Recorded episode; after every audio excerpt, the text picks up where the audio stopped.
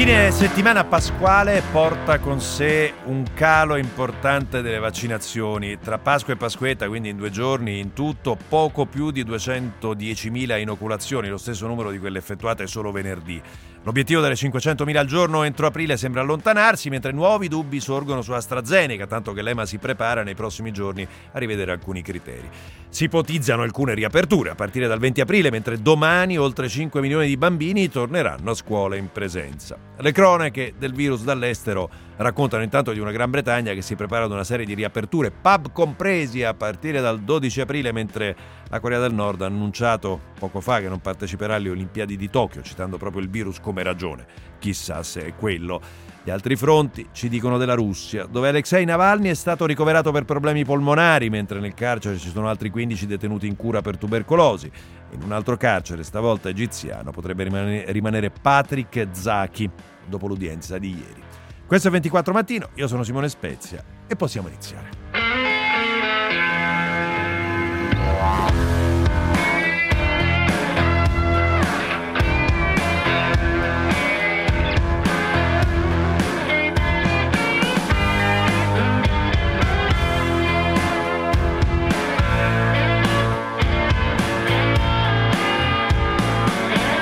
24 mattino di Simone Spezia.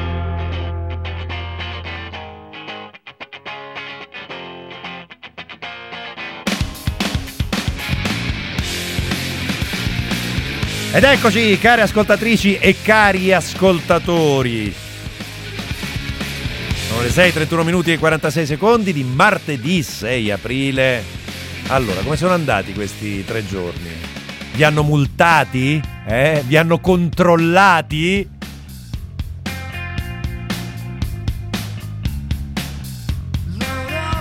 Vi hanno beccati mentre in maniera sediziosa mangiavate un panino su una panchina del parco?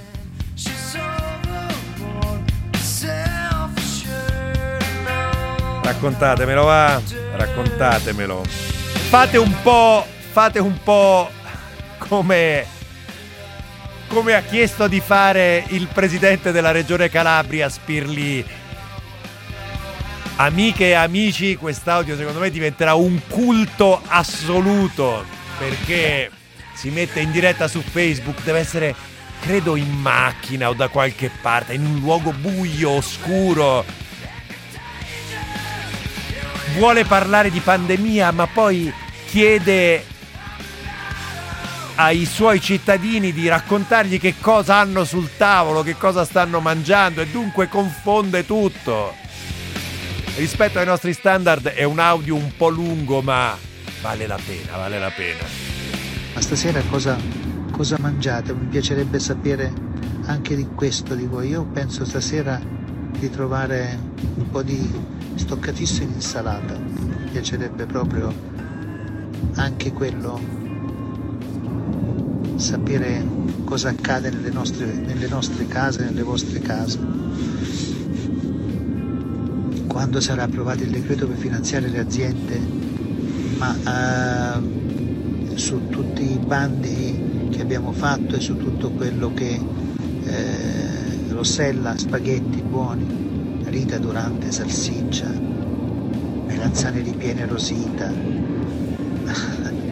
eh, ci sono dei bandi precisi, carciofi al forno con besciamella Francesca, pipi e patate Alessandra Marone. Ma è meraviglioso, grazie ragazzi, veramente mi fa piacere. Ci sono dei bandi precisi, carciofi al forno. Va bene, va bene, va tutto bene. Iniziamo così, vai, iniziamo così ce la prendiamo un pochino più leggera.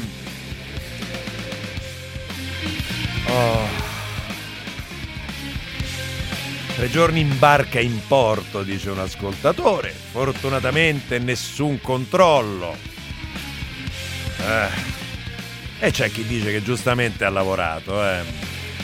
Allora, eh, oggi alle 6.45, mh, mm, tra poco quindi, parleremo di questa missione di Draghi in Libia. Eh, vireremo un po' dall'argomento Covid, anche se c'è qualche collegamento Se volete intervenire, come sempre, c'è il 349-238-6666 per i vostri WhatsApp e WhatsApp audio, per le vostre voci che sono ovviamente sempre benvenute, e i nostri canali social: Instagram 24 mattino, Facebook 24 mattino, ci trovate là in quella che è l'estensione naturale, come vi dico sempre, della nostra trasmissione, quando non ci siamo, il nostro spazio di discussione, di dibattito, di dialogo tra voi e con noi.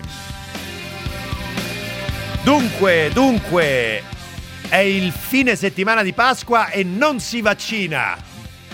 Che problema c'è? Tanto, no, siamo tranquilli, quindi...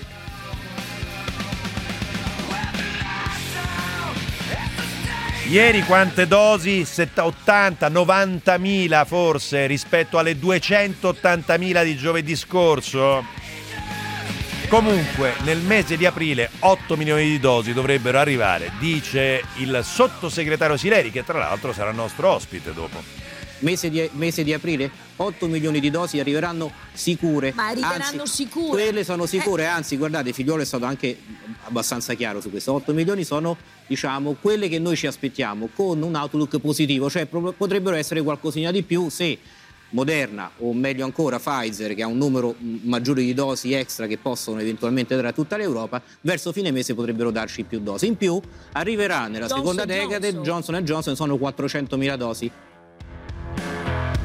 Oh, caro Luca, caro Luca, che dici... ehm, mi richiami all'ordine, eh? Anche un po' giustamente, dice, sei ridicolo a fare ironia sulle sanzioni a chi ha violato la legge sulle misure anti-Covid e dire che il Covid te lo sei pure beccato. Ma nessuno fa... un po' di ironia, a parte un po' di ironia ci sta... a- a- abbi pazienza Luca, lo dico veramente col cuore in mano, eh se non ci scherziamo anche un po' su queste cose, non, non ne usciamo. E so benissimo che la situazione è drammatica e il Covid me lo sono beccato e francamente è stata meno dura di altri, però ve lo posso dire, eh. È dura, eh, ok, è tosto. Poi ne sono uscito presto, è un bene rispetto ad altri, rispetto a molti altri, non ha comportato l'ospedale, è tosto. Però, eh, è su, perché poi nei giorni scorsi l'abbiamo visti, abbiamo visto il vecchietto fatto sloggiare dalla panchina dove stava leggendo il giornale, no? Cioè, ma, su, eh, diciamo che, che c'è un limite. Mm. Allora, eh, ancora, ancora Sileri sulla questione AstraZeneca, cosa ci ha portato il cosa ci ha portato il fine settimana di informazioni ulteriori su AstraZeneca. Devo dire che eh, questo vaccino è, è- è sempre nell'occhio del ciclone, no? Sempre, sempre così. Cosa- che notizie ci ha portato? Ci ha portato che la nuova ipotesi è che ci possa essere un effetto um, di mm, un rischio, uh, per quanto bassissimo, di trombosi per le donne under 50, bassissimo. Vi ricordate che AstraZeneca era il vaccino che veniva suggerito per le persone under 65, tra l'altro? Quindi, come capite, c'è un po' una discreta confusione. Però è possibile che su questo fronte le indicazioni vengano riviste, posto naturalmente che in Gran Bretagna siamo a 18 milioni e mezzo di vaccinati e dal punto di vista dei casi di trombosi è un numero oggettivamente limitato. Però ovviamente qualche preoccupazione c'è, dunque sentiamo Sileri. Giusto investigare i dati, giusto dare risposte, ma la risposta più probabile sarà, per maggior precauzione, evitiamo l'utilizzo in questa categoria di persone, che potrebbero essere le persone più giovani, magari donne, nei quali magari verrà dato un altro vaccino.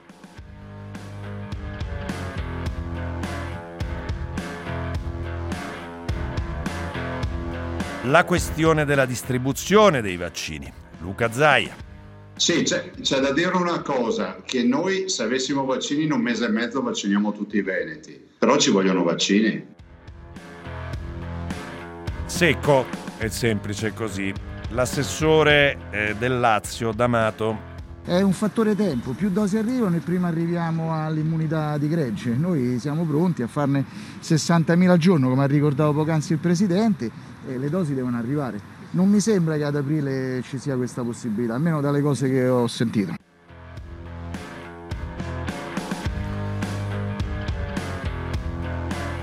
Poi c'è tutta la questione dell'accelerazione delle regole burocratiche per l'approvazione. È chiaro che qua c'è un occhio eh, mh, mm, allora, tanto a Johnson Johnson, come è andata con Johnson Johnson, perché è arrivato il via libera, ma è arrivato con un certo ritardo rispetto alla, alla FDA, alla Food and Drug Administration.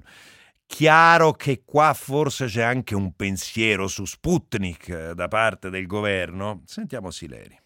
Sicuramente serve un'azione più forte a livello euro- europeo per autorizzare altri vaccini. Cioè senza, eh, abbiamo il Novavax, adesso eh, diciamo, il Regno Unito avrà un, un nuovo vaccino, eh, ovviamente statunitense, eh, dovremmo far così anche noi. È iniziata la rolling review, ma forse dobbiamo accelerare quel percorso burocratico per avere più dosi prima dell'estate.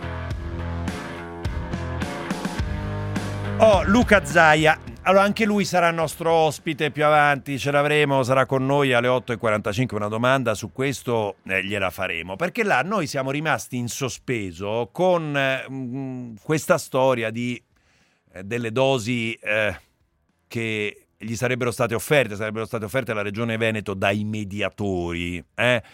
E dice Zaia, sono rimasto sospeso anche io. Mi piacerebbe ad esempio avere una risposta dalle procure o dai NAS rispetto al fatto che a noi hanno proposto 27 milioni di dosi un paio di mesi fa, io speravo che qualcuno andasse al vedo e noi avevamo chiesto l'autorizzazione per comprare, almeno avere un nome e cognome e capire se questi sono trascina barattoli o se è gente che comunque alla fine aveva i vaccini. Trascina barattoli, che faccio appello ai nostri molti ascoltatori veneti, se è un'espressione tipica, perché io non l'avevo mai sentita, trascina barattoli è stupenda. Eh. Sono trascinabarattoli o no questi? Oh, poi resta tutta la questione aperture e chiusure.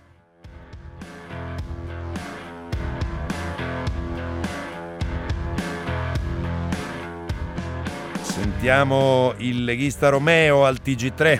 L'obiettivo della Lega è riaprire il prima possibile, anche ad aprile se i dati lo consentono. Servono regole più flessibili, guidate dal buonsenso, perché gli italiani vogliono tornare a vivere. E dunque si riapre la discussione, a quanto pare dal 20 aprile qualche riapertura ci sarà, a qualcosa si può pensare. E intanto però, se mh, mm, vogliamo avere un audio del giorno sul tema delle riaperture, è tutto in inglese, ve lo faccio sentire eh, perché poi è, secondo me la parte finale quella veramente bella, Boris Johnson. Cautiously but irreversibly raising a pint of beer to my lips. Eccolo qua, è il finale, il finale, no? E Boris Johnson che dice dal 12 riapriamo, il, dal 12 aprile riapriamo, riapriamo anche i pub e dice con... Eh, no, uh, coscienziosamente ma irreversibilmente porterò una pinta di birra alle mie labbra. Beati voi, piango, piango, piango. Quando sento, quando sento le cronache dalla Gran Bretagna e da Israele sul fronte vaccini e quello che succede. L'altro giorno girava un video da Israele di gente che ballava sui tavoli. Piango, piango, davvero. Oh, ogni tanto succede questo, eh, ed è un bene naturalmente, eh, eh, che eh, i boss della criminalità organizzata non riescano a rinunciare alle feste comandate. E dunque ieri c'è stato un importante arresto a Palermo.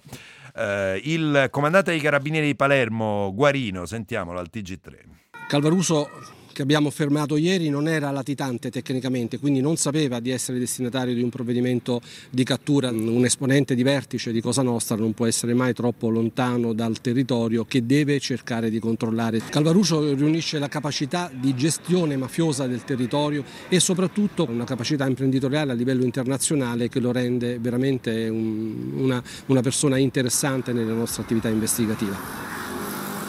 Ma un po' disattento, eh, perché non è che si torna così sereni per Pasqua a casa. Cosa ancora? Allora, qualche piccolo elemento politico. Il fine settimana ha portato una nuova discussione sul DDL ZAN, quello contro l'omofobia. Una discussione che ha visto protagonista lo stesso Zan in una diretta con Fedez. Io so che quando parlo di Fedez qua la gente va in bestia, non, non, riesco a capire perché. Comunque fa una diretta su Instagram proprio con Fedez Zan, sentiamolo. In realtà non è vero che sono tutelati perché eh, mancando un nome ad un reato, eh, quell'aggressione non specifica o quell'atto di violenza non specifica eh, qual è il movente che porta l'aggressore a, ad aggredire no? quella persona. Eh, può essere un'aggressione qualsiasi per futili motivi, in realtà non è così. Già oggi la, la legge, la legislazione, tutela i crimini d'odio contro il razzismo o motivati da religione, pensiamo a tutto il fenomeno dell'antisemitismo o nazionalità e, e, e così via.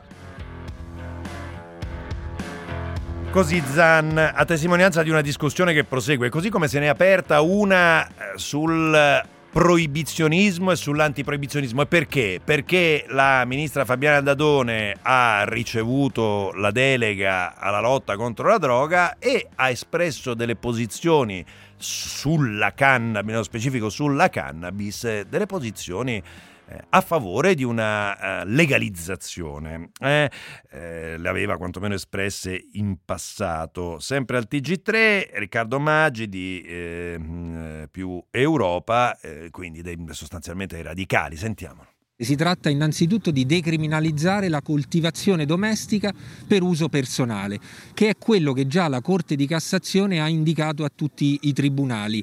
Quindi eh, un primo passo ma nella direzione giusta. Le politiche repressive e proibizioniste non hanno funzionato. Il traffico va, poi andiamo alla Libia.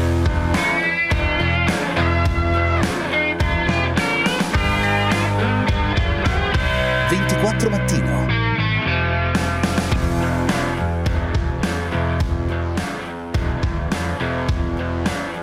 Allora, um, oggi è una giornata importante perché il Presidente del Consiglio Mario Draghi farà la sua prima visita all'estero dall'insediamento del 13 febbraio scorso, la prima visita ufficiale.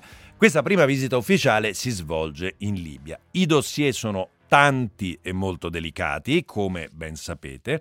C'è una questione mm, che ha a che fare con il nostro ruolo nel Mediterraneo, ci sono delle questioni energetiche, delle questioni, come ben sapete, geopolitiche e poi ci sono delle questioni collegate al grande dossier immigrazione. Vi ricordo che eh, da eh, questo fine settimana che abbiamo attraversato, se non aveste seguito le notizie, o meglio, eh, ve lo ricordo, ve lo dico, eh, c'è stata una nuova... Una nuova sequenza di sbarchi a Lampedusa, altre 400 persone arrivate, 700 persone nell'hotspot che si è riempito di nuovo e dunque questo ovviamente è uno dei tanti capitoli aperti. Ne parliamo questa mattina con Arturo Varvelli, che è direttore dello European Council for Foreign Relations, eh, del, eh, degli uffici di Roma, ovviamente di questo think tank, ed è grande esperto di Libia, più volte ospite di Radio 24 eh, su questi temi. Varvelli, buongiorno e bentornato. Buongiorno a voi. Che cosa rappresenta questa visita di Draghi? Perché appunto noi abbiamo visto Varvelli no, tra i dossier aperti, la famosa autostrada quale, su, su, sulla quale si erano accordati Berlusconi e Gheddafi addirittura, eh, la ripresa di tutta una serie di attività economiche, però è difficile che non si parli di immigrazione anche. No, certo, ma la, la Libia è mm, diciamo, un capitolo importante, fondamentale della politica estera italiana, che progressivamente ha ridotto sempre un po' di più il raggio d'azione. No? Ci sono rimaste le relazioni intraeuropee, cioè all'interno dell'Europa, sappiamo quanto contino, e mm, le relazioni con gli Stati Uniti, che sono i nostri capisaldi. Dopodiché c'è la Libia, e questo testimonia il fatto che, che, che Draghi, come prima missione all'estero, come prima visita ufficiale, vada proprio in Libia. Quindi le, I fattori di importanza sono tanti, la stabilità nel Mediterraneo, l'immigrazione, il, il, petrolio, il gas naturale, quindi c'è, c'è naturalmente tutta, ci sono tutta una serie di questioni che, che hanno un'incidenza diretta nella politica, nella politica italiana, sul nostra, sulla nostra percezione di sicurezza, sul nostro benessere, quindi rimane un capitolo molto importante e l'immigrazione naturalmente lo è. Uh, sappiamo che fino al 2016, metà del 2017, arrivavano in Italia dalla, dalla, dalla, dal Mediterraneo centrale attraverso il canale della Libia sostanzialmente 170.000, 180.000 persone. Dopodiché il flusso si è ridotto, le motivazioni sono, sono numerose. Insomma, um, i meriti o demeriti uh, vanno un po' a quella fase in cui Minniti prese in mano, prese in mano la, la, la, situazione e anche ad alcuni cambiamenti strutturali in Libia. Insomma, uh, le milizie in qualche maniera si erano accordate ai tempi con um, con i grandi trafficanti si era instaurato una sorta di processo di industrializzazione. Ora non siamo, non siamo più a quei livelli, però eh, naturalmente va, la situazione va monitorata costantemente. In più c'è un governo di unità nazionale nuovo ed è questo il vero fattore di, di novità in Libia e questo governo deve essere retto, deve essere sorretto eh, accompagnato soprattutto dall'Europa, secondo, secondo me, Uh, in un percorso di avvicinamento alle elezioni del 24 dicembre prossimo sì. ed è quindi una fase molto critica. Sì, eh, senta Varvelli, c'è anche una questione... Mh, eh allora, mm, eh, la questione è un po' cercare di riprendere in mano il pallino mm, da parte dell'Europa o da parte di alcuni attori europei come l'Italia e la Francia dopo che di fatto il pallino l'hanno preso in mano Turchia e Russia. La dico un po' brutale, non sarà terminologia diplomatica, però insomma, anche per, eh, per, no, per, è, è, così per, capi- per capirci. Um, tra l'altro, uh, molti fanno notare che in queste ore, nelle stesse ore nelle quali Draghi arriva in Libia, la Libia riceve 100.000 dosi di Sputnik eh, dai, dai russi, no? a segnalare che no, il, il, piede Mosca continua a tenercelo. Eh, quella che si sta aprendo è effettivamente una fase nuova con una sorta anche di quasi di un asse eh, tra Francia e Italia che prima erano, mm, no, avevano un atteggiamento di grande rivalità in quell'area?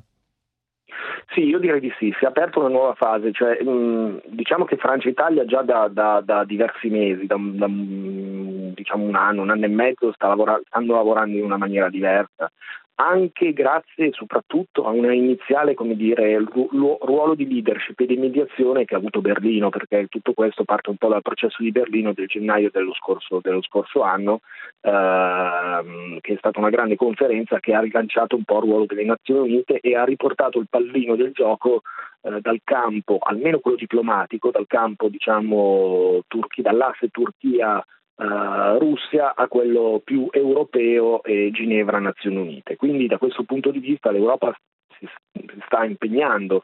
Uh, è anche vero che le relazioni personali tra Macron e Draghi stanno anche facendo la differenza perché si è creato, si sta consolidando un asse tra, tra diciamo, le, due, le, due, capitali relativamente a come vedono il futuro dell'Europa, la questione, la questione insomma, economica europea ma questo ha dei riflessi positivi anche in un'area altamente concorrenziale, storicamente concorrenziale come quella del Mediterraneo, dove Parigi e Roma sono sempre andate poco d'accordo.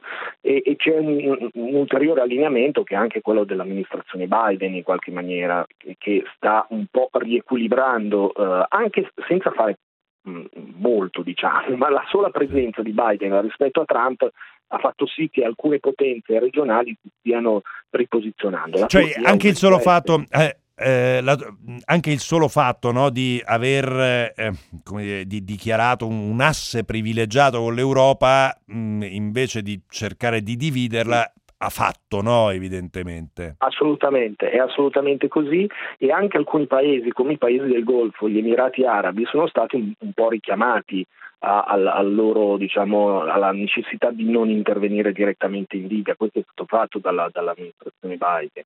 E, e, ad esempio Egitto e Turchia hanno in qualche maniera ricominciato a parlarsi, non si stanno più fronteggiando e questo ha permesso la nascita del nuovo governo. Il vero problema, dico, il, il vero go- problema rimane un po' la presenza militare russa, che non è una presenza militare diciamo formale perché questo Wagner Group mh, non risponde direttamente, non ufficialmente a Mosca e a Putin, però in realtà naturalmente eh, ne risponde nei, nei fatti, eh, che ha una parte, un contingente militare importante nella, nella, nella Libia centrale, eh, in una linea di fortificazione attorno a Sirte e naturalmente fare andare via i russi di qua sarà molto, molto difficile.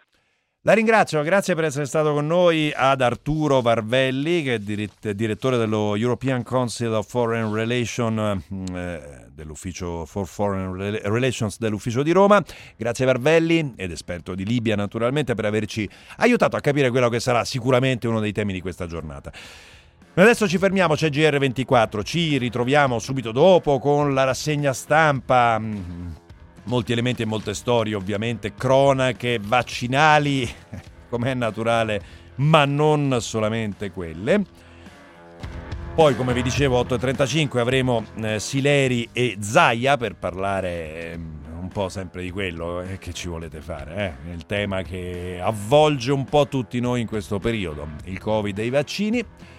Se volete intervenire come sempre c'è il 349 238 6666, Whatsapp e Whatsapp audio e i nostri canali social, Instagram 24 mattino, Facebook 24 mattino, un segui da una parte, un like dall'altra per avere gli aggiornamenti da noi e per proseguire le nostre discussioni, le nostre chiacchierate della mattina. Tra poco